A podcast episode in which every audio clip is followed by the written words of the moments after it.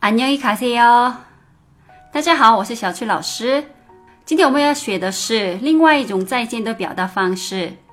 我对走的人说的再见，慢走，就是안녕히가세 요。 가就是走的意思。那我们复习一下吧。안녕히가세 요。 안녕히가세 요。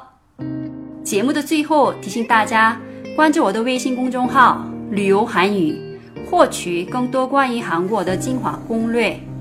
那我们下一集再见，안녕히계세 요。